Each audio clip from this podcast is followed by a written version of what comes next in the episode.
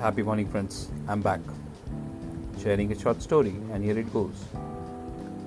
Centuries ago, in a small Italian town, there was a business owner who was in a great amount of debt.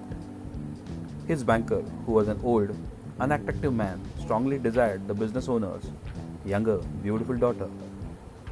The banker decided to offer the businessman a deal to forgive the debt that he owed to the bank completely. However, there was a bit of a catch. In order for the businessman to become debt free, he was to have his daughter marry the banker.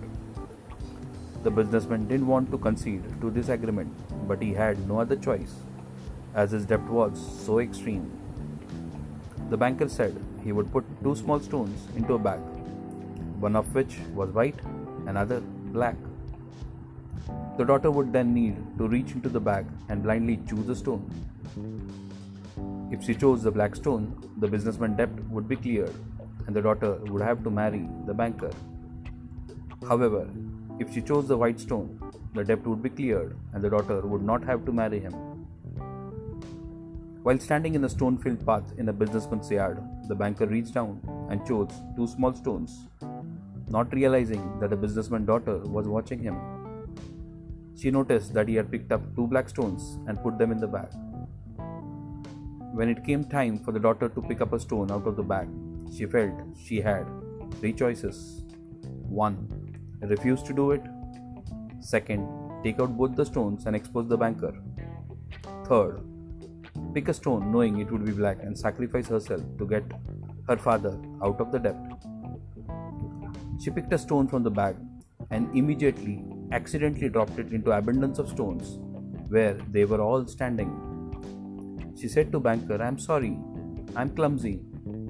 Just look into the bag to see what color stone is there now, so you'll know what color stone I picked. Of course, the remaining stone was black because the banker didn't want his deceit to be exposed. He played along, acting as if the stone that the businessman's daughter had to have should have been white. He cleared the businessman debt and the daughter remained free from having to spend the rest of her life with the banker.